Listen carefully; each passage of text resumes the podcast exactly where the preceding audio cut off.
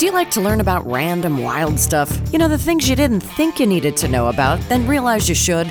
Then welcome to Nothing Off Limits, the podcast that gives you one place to go for something different. Impress your next party guest with your unusual body of knowledge. And if you dig the show, get more information at ladyfoxentertainment.com and subscribe, rate, or review. Thanks. Are you a wine lover? Have you ever wondered why wine is considered more sexy than beer? Well, me too. And aren't we both fortunate to have one of my personal friends, the incredibly talented and knowledgeable Diego Meraviglia, to teach us today? Yes, indeed, we are. But first, I want to tell you about Diego. Diego is one of the founders of the North American Sommelier Association. He's also the vice president and the director of education and an acting teacher for the organization. He was born and raised in northern Piemonte, which is on the border with Switzerland and Lombardia in the Alps, and has worked in numerous restaurants between Italy, Dubai, and LA. In 2009, he was awarded the prestigious international prize AIS Villa Sandi, given to only 15 sommeliers worldwide for innovation in the profession of sommelier. In 2013, at the Worldwide Sommelier Association Best Sommelier in the World competition, which took place in London, Diego ranked fifth. The competition involved 21 countries and 26 semifinalists. So, in other words, he's badass, people. He's been featured extensively in the industry and the general press, and in addition to being the VP and Director of Education and the teacher at NASA, he is now a freelance consultant for restaurants including Trattoria Neapolis in Pasadena, California, and a professional freelance wine educator and Italian imports director for Winemonger, a boutique importer and distributor based in California. There's a lot more information available on the website nasommelier.com. That's N as in Nancy, A, S as in Sam, O, M, M, E, L, I, E, R. That's M as in Mary, everybody. Welcome, Diego. Hey, Michelle, how are you? I'm doing well. How about yourself? Great, thank you very much. I am much. so Thank- glad to have you on this program. Thank you for the opportunity. I want to start and just dive right in by learning more about you, having you share about your background. How did you get into wine? Well, I mean, it's kind of a curious fact. I mean, I'm still trying to figure that out today. I don't know. I mean, people ask this all the time, and I'm like, I got to think about that. Um, Well, weren't you raised by a family who had a, a, a vineyard? Right. I mean, it's it's wine in Italy is ubiquitous. So obviously, you grow up with it. I mean, my first glass of wine, I was like three years old. So someone would probably get arrested in the United States. Yeah, you got started kind of early. Right, right. But it's normal in Italy, you know. Your, your Yeah. grandfather would mix a little wine with water, and, and you live in, the, in between vineyards, so you're seeing this these plants, and you see the um, the people and the farmers, and, and living their lives, taking so much care Hmm. uh, for these plants, loving them like they're their children, you know. And, Yeah. And when you're like 20 years old, or you're 15 or 14, you're like, these guys are crazy. I mean, let's, let's, let's, it's just just wine, you know. But then, as I matured uh, and I went through my musical career, which you know, I um, I started feeling some parallels. You know, I started feeling parallels uh, between the artistic side of music and the emotional side of music, and the artistic and emotional side of wine. I started noticing that winemakers and grape growers and people who were in this business had that same kind of like um, in tune with nature and in tune with uh, with art and, and expression and emotions. And uh, I, I didn't see that anywhere else. I couldn't I couldn't find that in, in beer, which at that point I was drinking a lot of. I couldn't find that in you know other other industries. So it just became a fascination. And uh, really, what happened is when I was back from tours, I would go on tour. Uh, for like one month, two months on end, and then I would get back, and I would have nothing to do except study. Uh, I was going to college, and uh, I decided to enroll in the in the um, Sommelier University in Milan, in northern Italy. Wow. And then I guess everything went from there. I, you know, met friends, met people, and started getting sucked in. And when I moved to the United States, and uh, music became um, more of a uh, secondary um, hobby, uh, wine just took over, and it kind of took over by itself. Yeah. I really, I really can't answer the question like what happened. It's things just kind of evolved. It sounds like it's your purpose to me. Right. It sounds like you kind of were, you went away from it for a little while and explored some other things like beer and music. Right. and then you, and then you were kind of drawn back to it. So it was like a boomerang effect. I think so. Yeah. Yeah, which is super cool, actually. Um, at, at, at all points of our lives, we're always going to be drawn to whatever our purpose is. Sometimes it takes a little longer for some people, like me. even, if, even, even if we don't know, right? right. We'll all figure it out at some point. So, so let's talk about wine. What is wine? Well, fundamentally, a fermented grape juice, which sounds Okay. uh, sounds very simplistic to put it that way. But um, I mean, if you think about it in history, uh, look at look at history, or I mean, European history at least, so Western history. Uh, you see that the only beverage that's mentioned in the in the Christian Bible, and the only beverage that's mentioned in any religious writing, for that matter, is um, is wine. I mean, no one talks about beer or, or or distilled spirits or any other kind of any other kind of beverage. Wine seems to have this mystical, uh, almost spiritual um, seduction power, and it and, and it's and it, it has had it for centuries. So at the end of the day, you're talking about fermented grape juice, but the way I like to say is, like Galileo Galilei said himself, that it's uh, sunlight held together by water, Oh, wow. which um, which to me is basically a, a more complicated way to say that it's the summary of man and nature in a glass. wow, that's deep. Yeah, but it is because you can uh, you can smell, you can taste, and you can feel the person that made the wine. You can feel the land that it comes from. You can feel the environment, the heat, the sun, the temperatures, uh, and everything. Uh, when you drink a glass of wine, you you can't do that with any other beverage. It's it really has that power. That's amazing. And I want to hold on to that thought and I want to revisit that later because I think that that could go into a much deeper conversation about the power of wine Oh, it will. and that magical element. But before we get there, I want to help people understand the basics. You know, what is a sommelier, for example? Well, you know this this fermented grape juice, uh, which is grape juice with alcohol fundamentally, uh, is um, so deep and complicated to understand that throughout history, a professional uh, figure, a professional uh, position has been created, a professional qualification has been created to uh, help people uh, wrap their minds around, uh, understand, and choose this beverage, which is so complicated. Um, now, today we also see beer sommeliers, we see olive oil sommeliers, and so on and so forth. But the origin of the word sommelier comes from somme, and somme was a French word that meant stock. So basically, the sommelier was the man who was in charge of the stock. Uh, basically, the guy who was in charge of the uh, pantry and the beverages and the cellar. Okay. Um, and he was the person who was he was uh, charged with uh, uh, choosing, selecting, uh, pairing, uh, pro, you know, advising, consulting the rich men of Europe uh, on which wines to purchase and which cheeses to pair the wines with, and so on and so forth. So he was like he was the guy who was in charge of basically the inventory of, Okay. of, of rich people. But so much more than that. Right, It wasn't right. just the inventory, it was about making those important choices of pairing. no, actually, sommeliers would die on their job very often. What? Yeah, because Why? they were they were the people in charge of tasting wine to make sure it wasn't poison. Oh, God.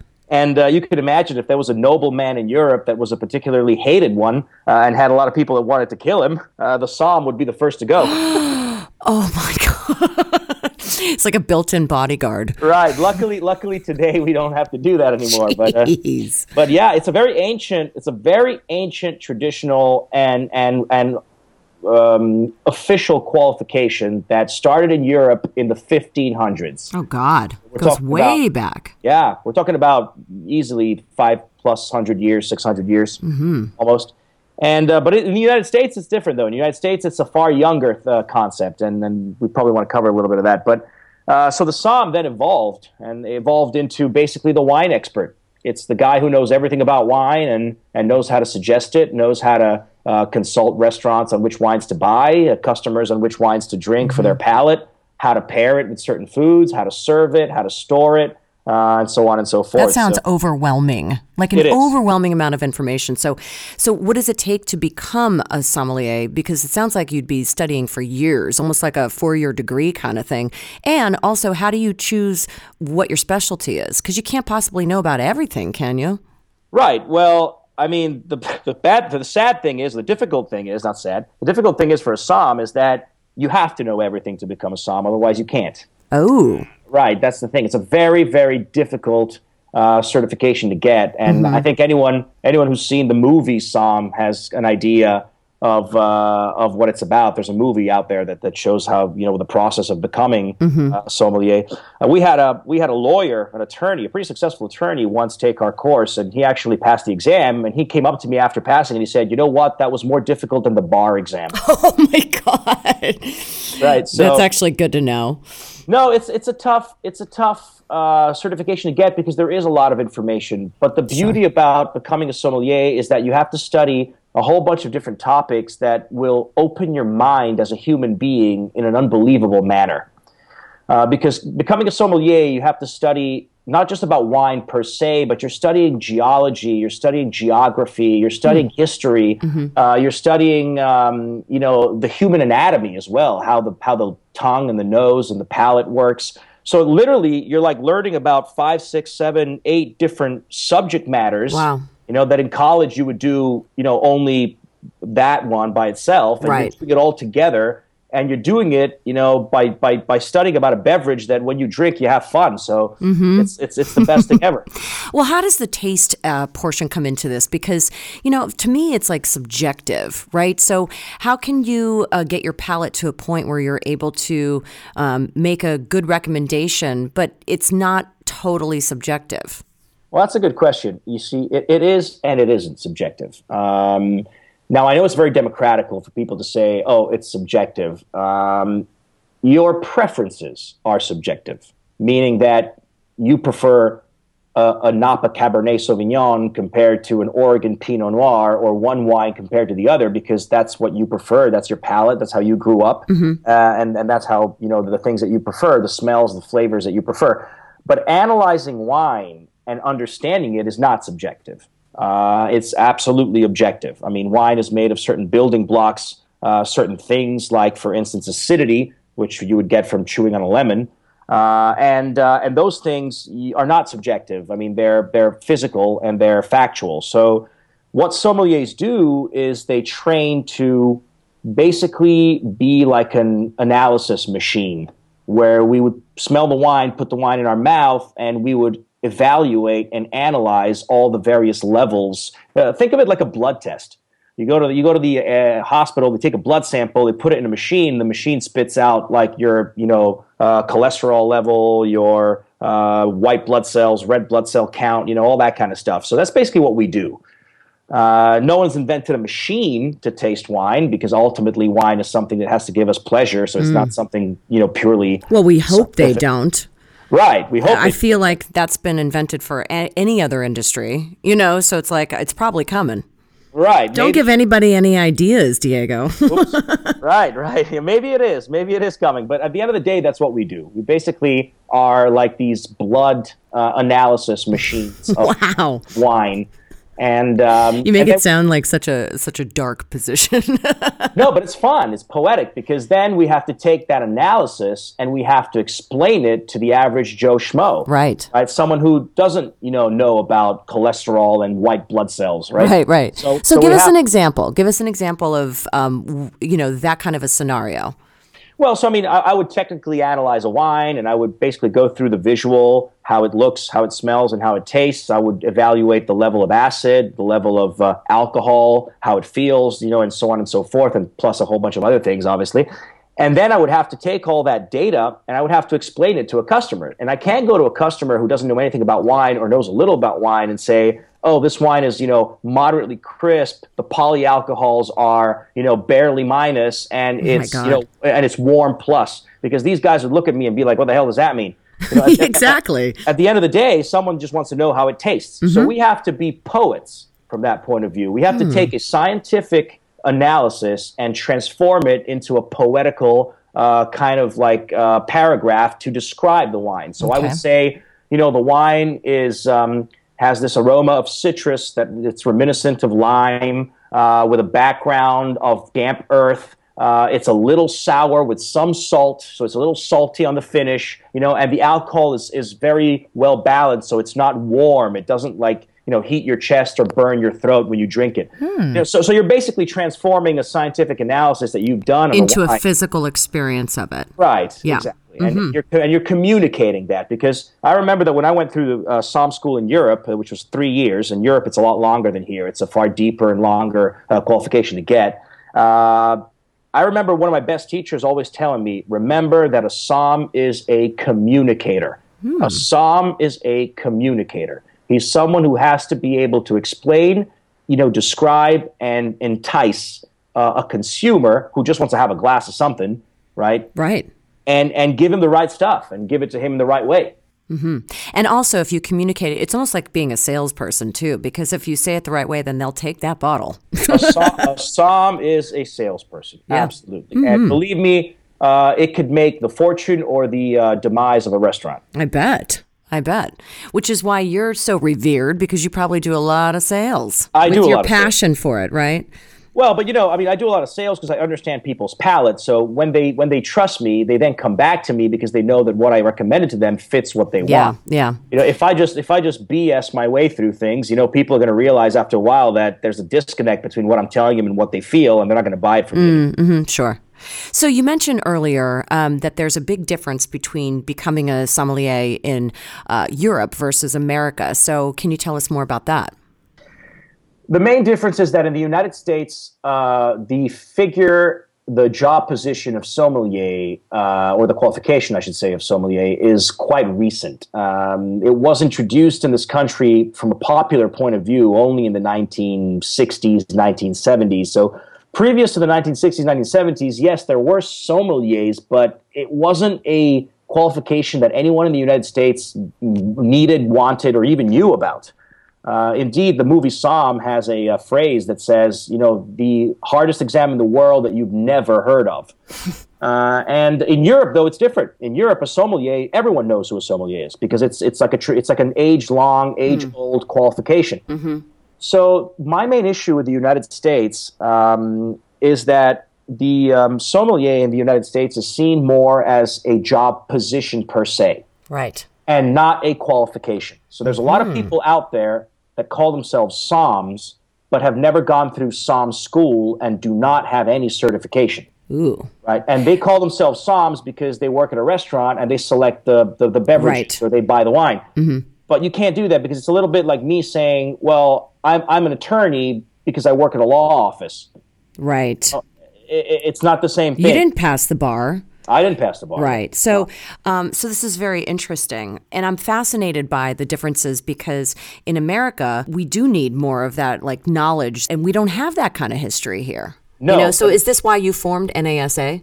That was one of the reasons. I mean, we formed we formed it in 2006 was the beginning, and then it really consolidated itself around 2011, 2012. Mm-hmm.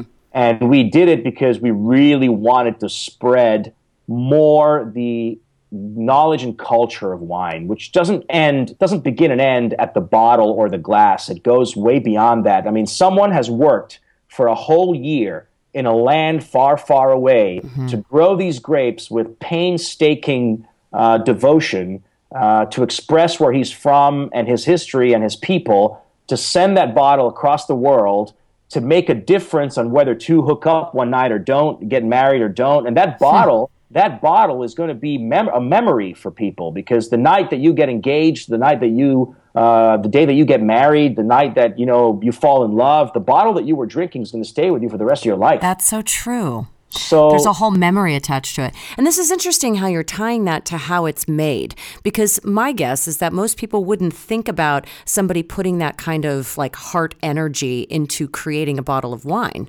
They might think it's just kind of like, oh, they just throw it in some barrels and check on it. No way, no way. It's one of the uh, w- winemaking is one of the most difficult, disciplined, uh, frustrating jobs on the planet. I've seen the best winemakers in the world, like you know, go out of their mind because they didn't know what was going wrong or what was happening. It's a natural product.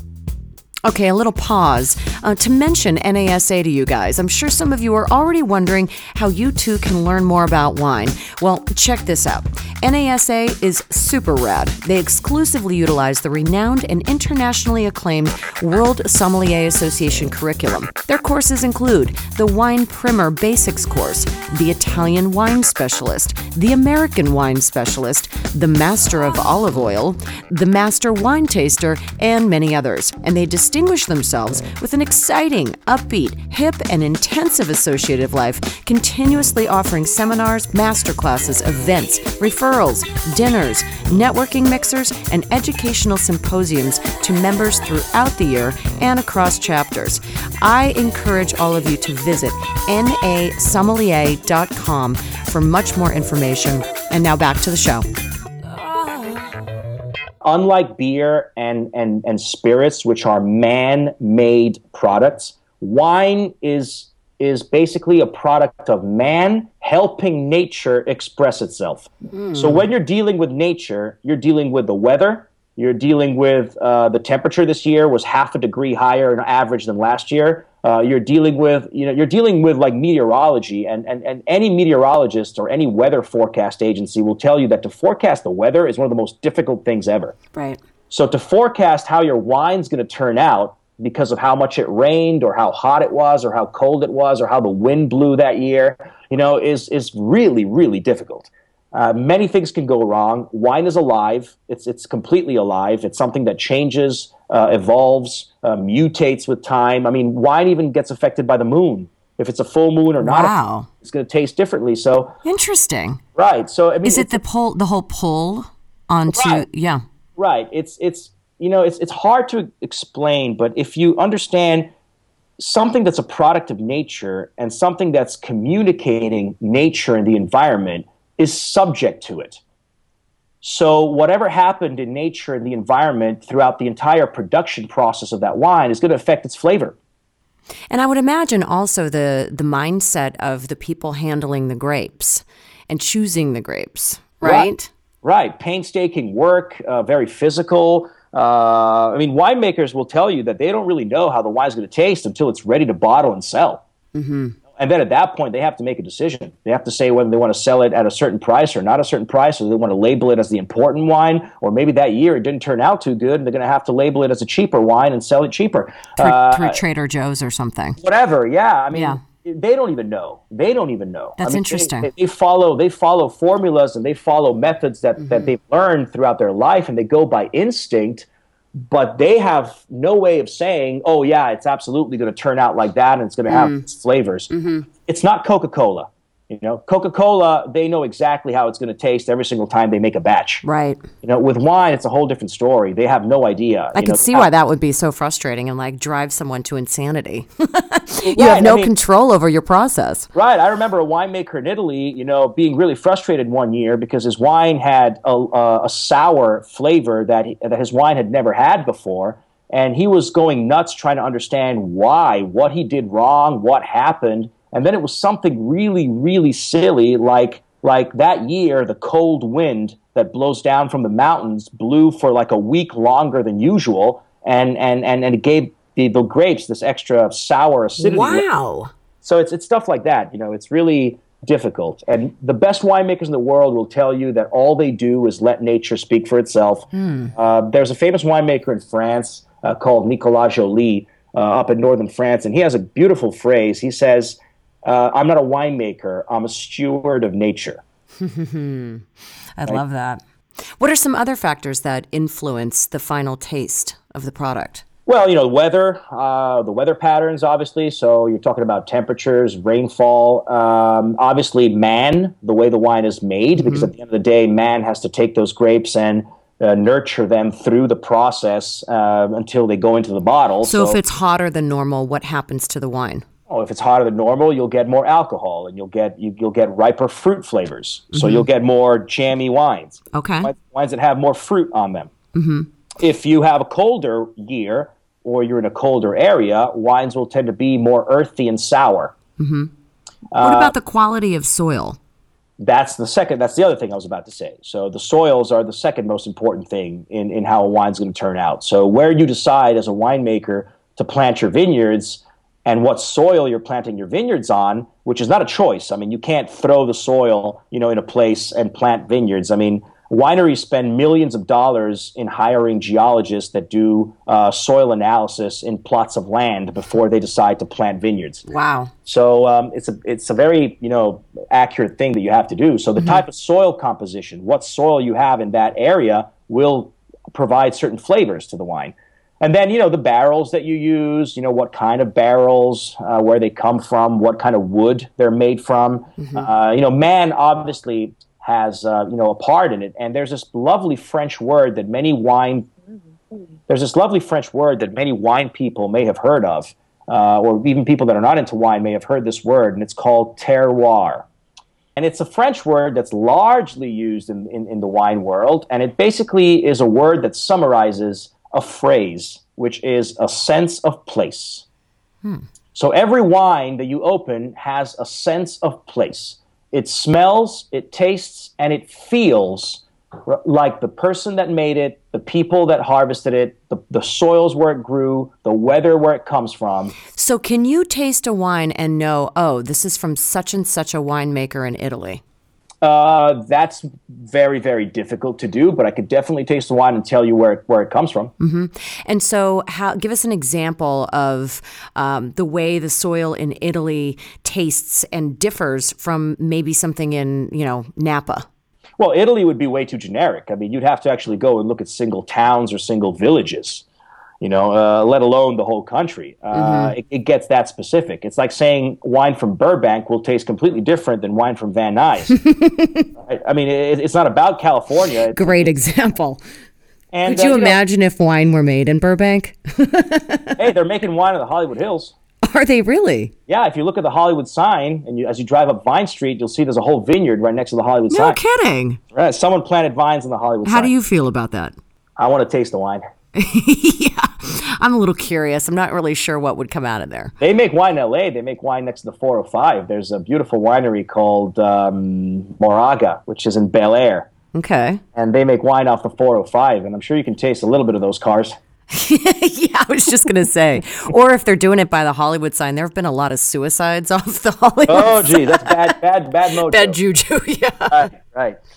No, but I mean, there's one thing I want to tell you though, which I think may be uh, interesting for for some of your listeners. Um, the more in tune with nature you are, the better wine taster or wine connoisseur you become. hmm So how do you do that?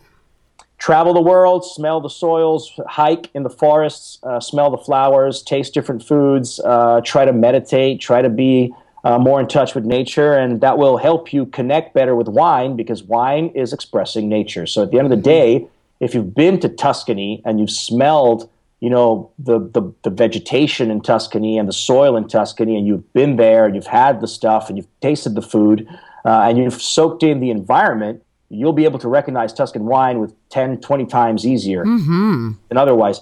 That's why when I went to Scotland and I toured Scotland, all the distilleries in Scotland, I decided to do it by bicycle. Wow. And so you reason- could just kind of smell the air and experience, right. yeah. Right. And people told me, why by bicycle? And I'm like, because that's the best way to soak in an environment. Feel the air in your skin, smell the smells of nature, feel the sun in your face, you know, I mean, mm-hmm. experience that the, the feeling of being in Scotland, not in a car or in a train where it's kind of like a, you know, enclosed um, neutral experience. Mm-hmm. You know? So this immersion in nature sounds so important, and this this ties back to what you had um, touched upon earlier in the in the show, is that this magical element to wine. Yeah. So so let's dive in deeper to this and tell us how this turns into um, improving our own lives and kind of like this whole circular awesomeness and and oneness with nature. Well, I don't want to be too much of a philosopher in this case, but um, I think that at the end of the day, being in touch with nature, which is where we come from, is the best way to understand ourselves. Uh, to understand why we feel certain ways uh, in certain days, why we have, for instance, bad moods or good moods, uh, why we uh, get sick but we get better. To find our path in life, I think, is easier when you get in touch with where you come from. And it's similar to family, which becomes very important. You know, if you grew up without a mom or a dad, it becomes a lot more difficult in life to find your way and your inner peace. Uh, and I think that knowing where you come from makes it easier to know where you're going.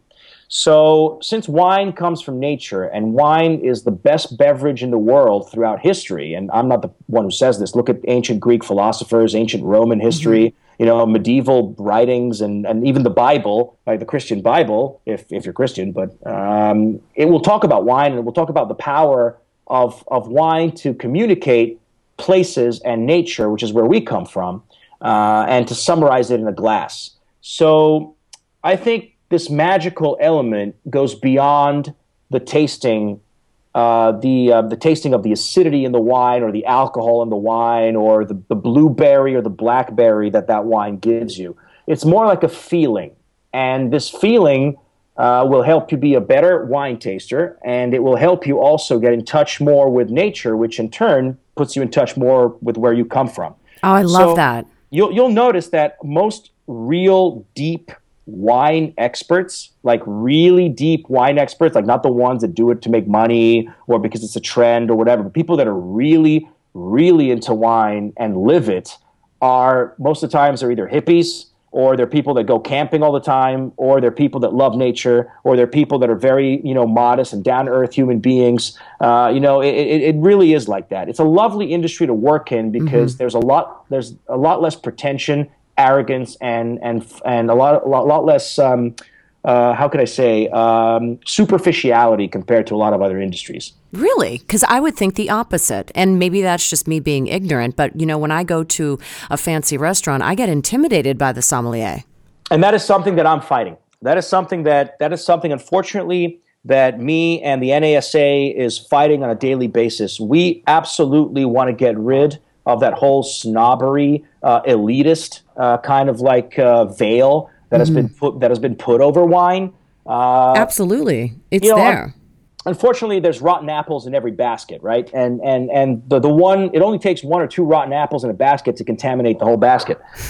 so at the end of the day, you know, it's it's it's I, I would say be very weary of of snobby wine people because because that is the wrong reason for someone to get into wine. Mm-hmm. Uh, it's like music. So it doesn't have to be an elitist thing that you sh- that you should feel intimidated by. It should be no. something that everyone can experience. It comes from dirt. I mean, That's a good way to put it. I mean, wine comes from dirt. It comes from from a farm that uses that has animals uh, mm-hmm. and chickens. You know, and I mean, it's it's yeah. If you look at it that way, it's a lot more accessible. right. It's, I mean, it's like potatoes. You know, I mean, it's it's a product of the land, mm-hmm. so it belongs to everyone. Yeah. And I think that, and it, but it is interesting though that beer beer is associated with kind of like blue collar. I'm gonna be, you know, I'm gonna work on this thing, and I'm like a hardy man. And wine is more of like it has this idea and this reputation of being foofy and maybe overly sophisticated, right? For a very simple reason, uh, wine, like nature and like the environment, is a lot more difficult to understand than beer. So when a product or a beverage or something is more difficult to understand, it takes a lot more effort. So the people that put in all that effort to understand it feel like they've got something more or better than the people who didn't put in the effort to understand it. And that's where that snobby mm. element comes from. I see. Right? It's a little bit like a doctor who goes through college to become a surgeon and then treats everyone like an idiot because he studied the human body, but everyone else doesn't really understand how the human body works, which is the wrong way to look at it because a surgeon should say, I dedicated five years of my life to fixing the human body so that I could do good to society, mm-hmm. right? So that I could, like, you know, help people. Mm-hmm. And uh, a true somm, you know, and a true wine lover should want to communicate that passion, communicate that enthusiasm, and communicate that connection with nature, not be, oh, you poor guys, you know, don't understand it. I'm better than you. uh, and, and, and, unfortunately, there's many people that have that reaction. There's another thing that must be said is the money factor. Uh, since wine takes so much work in making and so much investment and hard work, and so many people are involved in making wine, the cost per bottle of wine is significantly higher than the cost per bottle of beer. And so it, it's seen as a pricey thing, and only people that have money can, you know, afford to dwell in that realm, so to speak. Right. Uh, you know, and that's another one of these problems, which which we're trying to which we're trying to um, uh, fight in society mm-hmm. as, as as educators. We're trying to tell people, look, you do not have to spend hundreds of dollars for a bottle of wine to get something really good. Right. You really don't. Right. You can get an amazing $10 bottle of wine. Absolutely yes. Mm-hmm. Absolutely yes. But you can also get a crappy $10 bottle of wine and you can get a crappy $100 bottle of, bottle of wine. Yes, and that's a good point. So just because it's got a high price point doesn't mean that it's great. Not at all. And that's something that's important for people to know. Because I think a lot of people just be like, "Oh, that's expensive. It must be good." But yes, but it but this is the this is the catch. It's safer and the probability of it being good is higher if it's more expensive than if it's cheaper. So to select really good cheap wine, you must really know what you're doing. So you must really know wine. Right. I'm dying to ask like what's an example of a good cheap wine?